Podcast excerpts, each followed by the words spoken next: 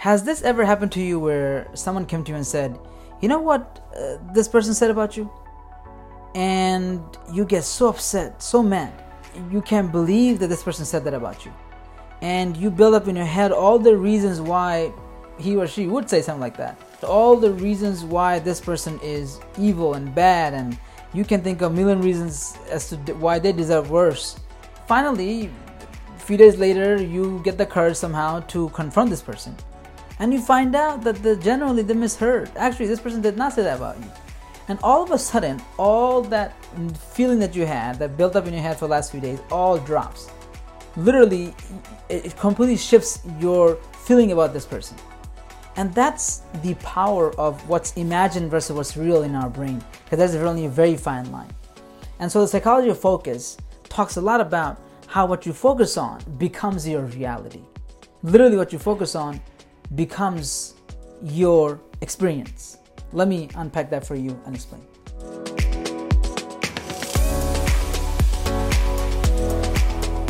Welcome to the Instant Reset Podcast. I'm your host, Hassan and here we talk about the best strategies on personal development in under 10 minutes. In this series, we are diving deep into the all too familiar problem of focus. Hey, welcome to this episode of the Instant Reset Podcast. And today we're talking about how what you focus on becomes your reality. In our brains, what is imagined versus what is real, there is only a very fine line.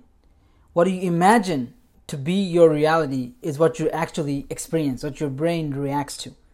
And so that's why it's so easy when you're watching a movie that's so immersive or read a book that really puts you in that space, in that land, in that era, that you experience it. You experience the pain, the joy, the celebration.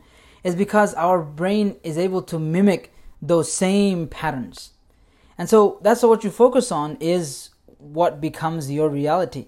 You know, a father who is really busy and working on something and his young son comes up to him and shows him some drawing he did he can look at that drawing and focus on the you know what? I'm trying to do some work and he's coming and disturbing me. And he can feel annoyed or frustrated that wow just having kids is so tough and you know i can't even get work done. And he can focus in on that and he will feel some type of feelings and have some, some type of thoughts.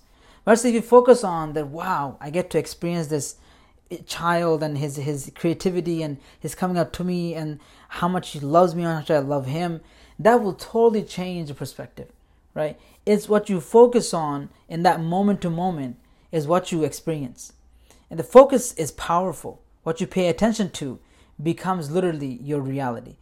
And our brain has this very interesting way of being very picky with what we actually even experience. So constantly our eyes, our ears, our smell, all our senses are picking up signals. But did you know that you know our brain has literally has a filter? We have a preset focus in our brain, what we look for. Have you noticed how you uh, bought a new car and before this you thought that car was very uncommon you didn't see too many people driving it. But the moment you buy that car, you start driving around, you see that car everywhere, right?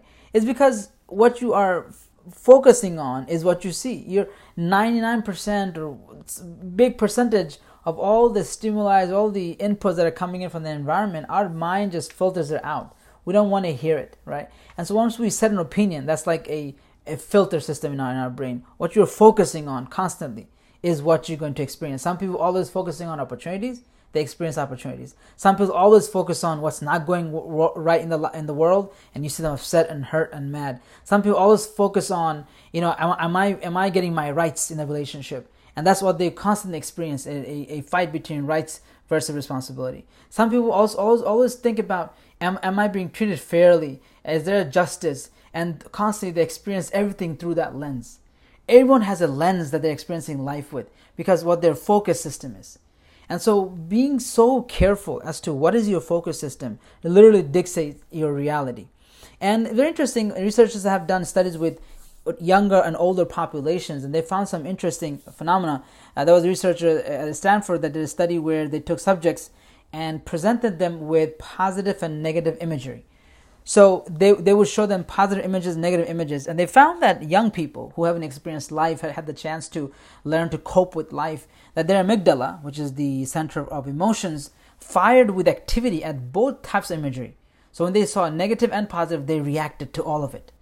Versus when they scan uh, the elderly population who have perhaps experienced life and learned to cope with the hardship, they found that their amygdala fired only for the positive images.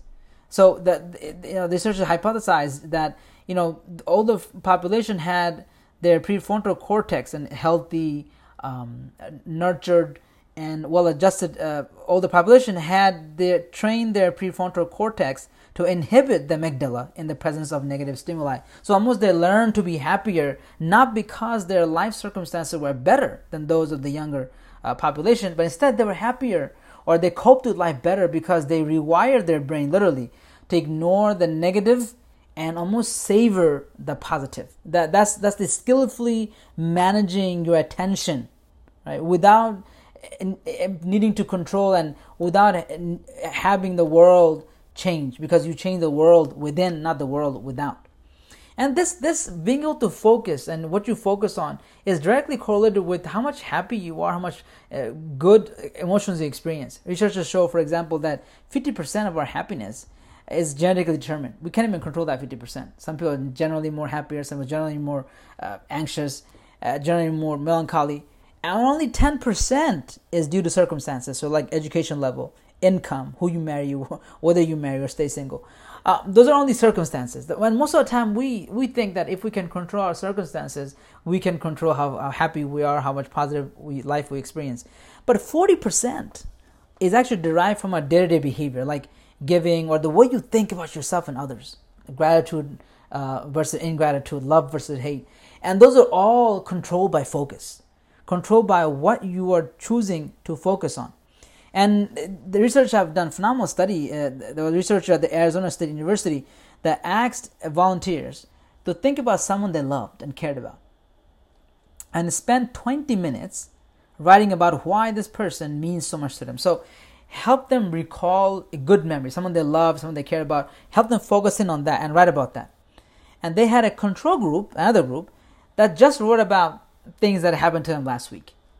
And each group repeated this exercise three times over the course of five weeks. And what they found is that the group that engaged in that activity where they recall someone they cared about and wrote about them and focused in on that for 20 minutes, three times over the course of five weeks, they found that this group who engaged in affectionate writing increased their happiness scale, reduced stress, and even decreased in cholesterol level. Can you imagine that? Literally affecting them at a physical level. So your focus, being able to focus in on the things that are meaningful, focus in on things that are, are productive, things that are going to actually lead you to a, a, a better place, and not take you down a spiral eh, towards towards the bottom. Those things actually help you at a physical level. And so focus literally becomes your reality. Really the the the real strength is being able to manage your attention and change your world by changing your perspective by focusing on something different. Being intentional about what you focus on because what you focus on becomes your reality. Thank you for listening to this episode of the Instant Reset Podcast. If you have any questions or comments, feel free to send me a message on LinkedIn.